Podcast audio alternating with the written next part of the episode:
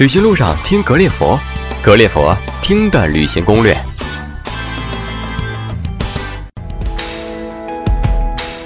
各位格列佛的听友们，大家好，我是石头。今天呢，我们继续为大家去淘旅行路上的这些故事攻略。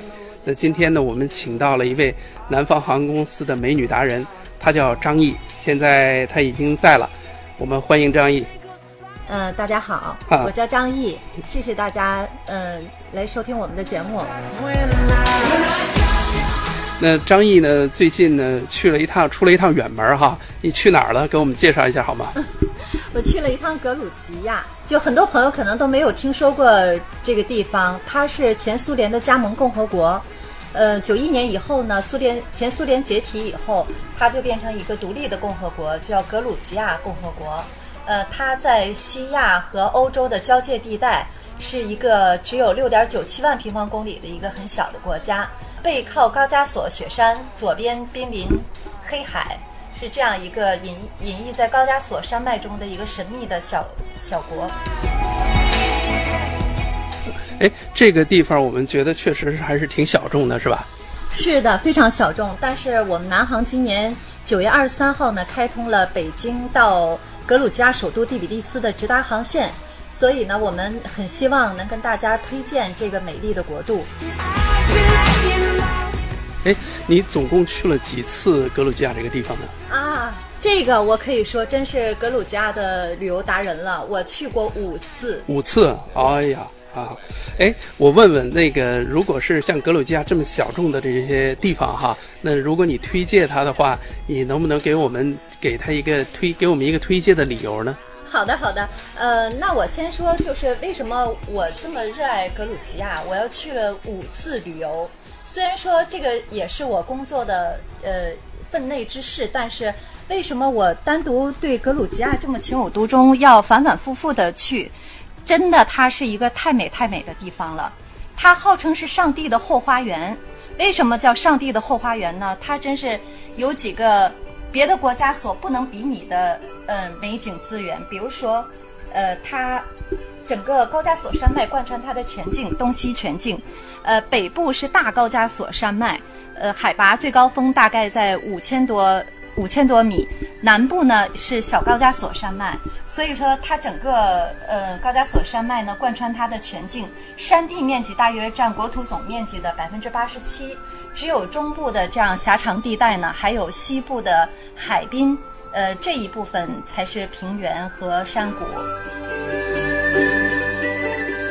哎，听你这样介绍，这个格鲁吉亚好像是这个有山有水有河流，什么样的地形都不缺的这样的一个国度，是这样吗？是它虽然国土面积非常小，只有六点九七万平方公里，但是它有十八个气候带。嗯，十八个气候带的概念呢，就是说，嗯、它你既想既可以有夏天的这样的海滨的温暖的气候，也可以有冬天这种雪啊、嗯、冰冻啊这样的气候，它都是有的，温度差异是很大，一年四季很分明的。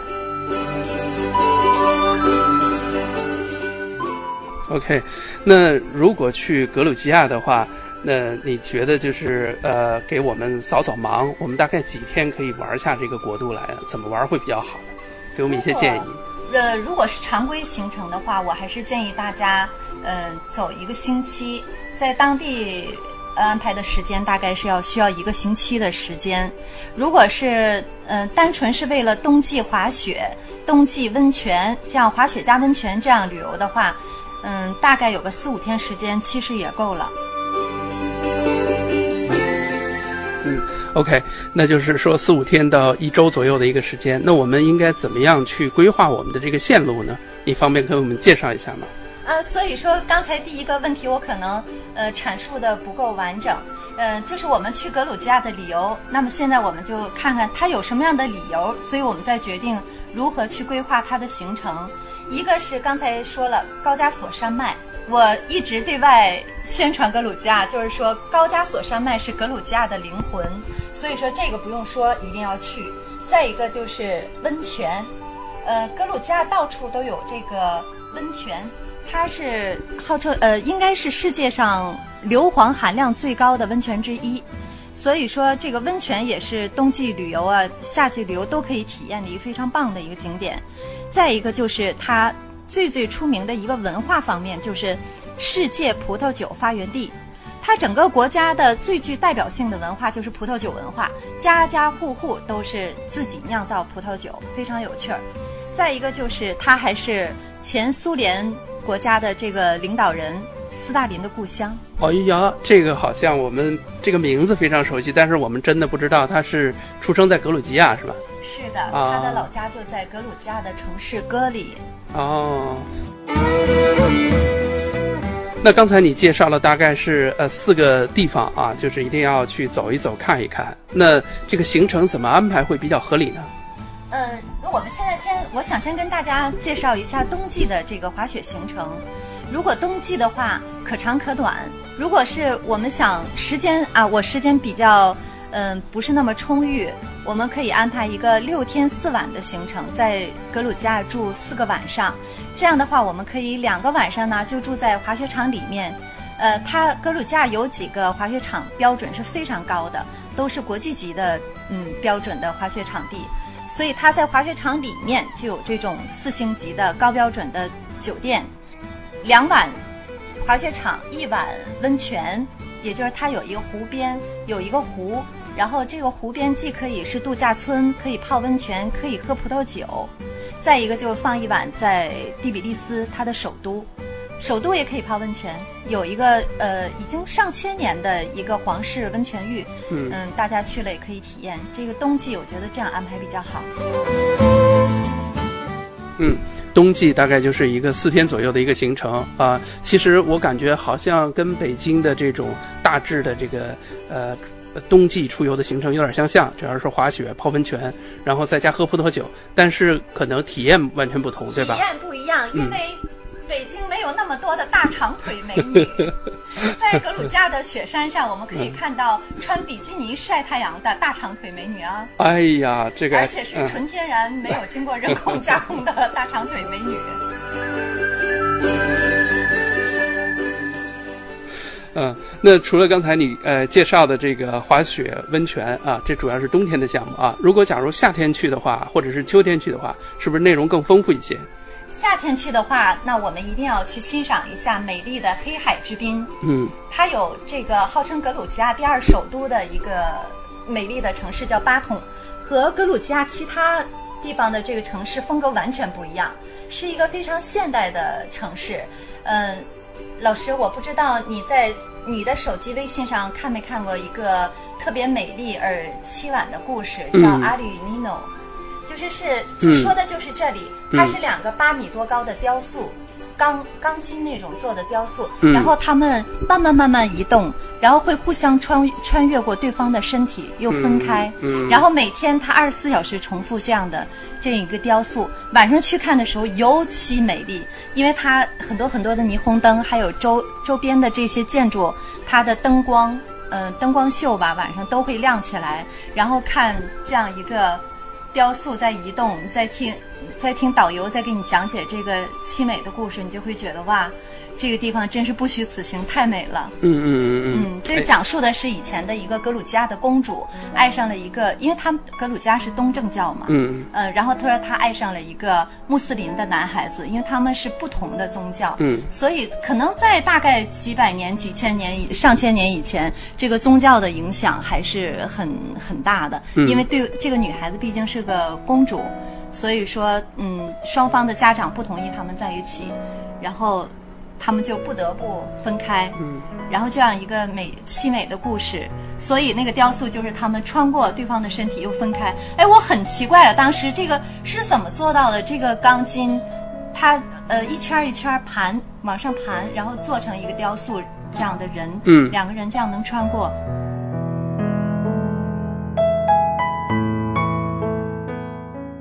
OK，那就是格鲁吉亚大概是四到七天的一个行程。刚才你介绍了这样几个几个地方，另外就是我也替大家问一下啊，因为毕竟呃斯大林，我们听着这个名字非常的耳熟啊，呃，无论他他别人对他怎么评价，我们想了解一下他的这个故居那边还有什么样的一些风景或者什么样的一些建筑我们能看得到呢？如果去那边玩。嗯，戈里他的故乡名字叫戈里，戈里也是一个很古老的城市了，在格鲁吉亚。嗯，现在如果在呃有一个斯大林的博物馆，占地面积也不小，然后里面是一整洁的大理石的这样一个博呃一个建筑，白色大理石的建筑，里面呢有斯大林的雕塑，还有。过去他嗯，共产国际那时候的一个整个革命的一个经历，还有他的战友，还有和呃世界各国领导人的这个嗯交往的过程，这样一个最终是他的一个衣冠冢。整个参观下来就是这样一个过程。然后里面还有斯大林的故居，哎呀，真是当时特别唏，大家都非常的唏嘘感叹，就是英雄不问出处，他的家呀。真是太小、太小、太破了，而且是租来的房子，和房东共用一个很小很小的小房子。因为爸爸是鞋匠，嗯，家里非常贫穷，所以这样。但他有就从小就有那么崇高的理想。那除了这个格鲁吉亚，刚才你们呃介绍的，刚才还介绍了一个海滨哈，是是黑海海滨是吗？是的。呃，这黑海和其他地方的海还真是不太一样，因为嗯，比如说我们去过很多美丽的海哈，包括三亚，包括我们嗯这地中对马尔代夫地中海，可能是因为这个光线照射的原因，这些海呢就非常蓝呐，非常绿宝石一样的颜色，非常清澈透明。黑海还真的是有一些发暗，怪。不知道是不是这么来的，反正我可能也是孤陋寡闻。我是当时我感觉哦，怪不得是黑海，真的有些黑啊。你你是说海的那个颜色是吗？水的颜色是吗？嗯，因为它光照日照不足，因为这个气候也不是太热，这个纬度的原因，所以嗯，它一年四季就海浪还非常非常高，然后尤其是阴天的时候，嗯，有一些咆哮海风、海浪咆哮的感觉，真是。嗯，很有气势的一个大海。嗯嗯嗯。然后它的海边不是沙滩，它都是那个鹅卵石，太美太美了。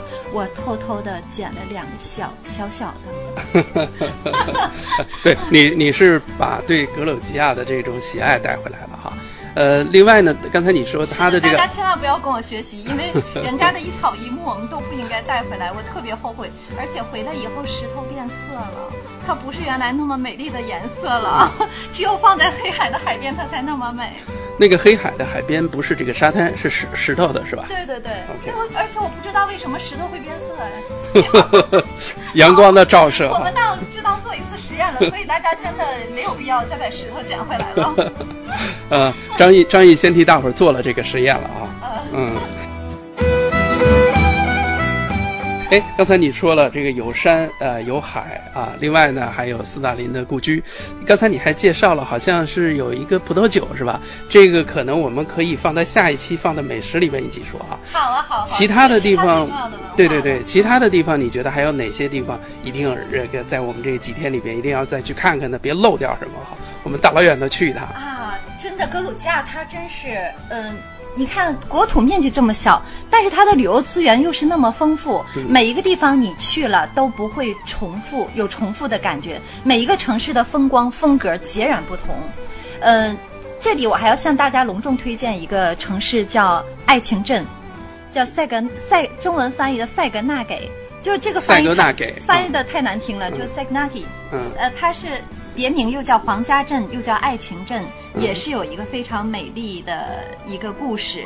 就是呃，有一个百万朵玫瑰的那个画家，他也是作家，他的家乡在那里。然后他也是有一个追追求爱情的一个非常美好而凄婉的故事。哎呀，也有他的博物馆，他的画作价值连城，也是毕加索呃亲自肯定。呃，对外说这个是可以和我齐名的一个水平的画家，所以他的画作，他的呃美丽的故事，有了这些，所以这个地方也被称作爱情镇。还有一个理由就是它是二十四小时都可以办理婚姻登记的一个小镇，嗯，所以很多年轻人因为年轻嘛，二十岁很冲动，嗯啊，我们要结婚那。别的地方可能晚上已经关门了，不能登记，可以来爱情镇，二十四小时都可以为你办理结婚登记。中国的朋友也可以去试一试哦。那我追问一个问题，那要是呃离婚是不是也很快？这个没有了解过，这个真没有问，真的不知道。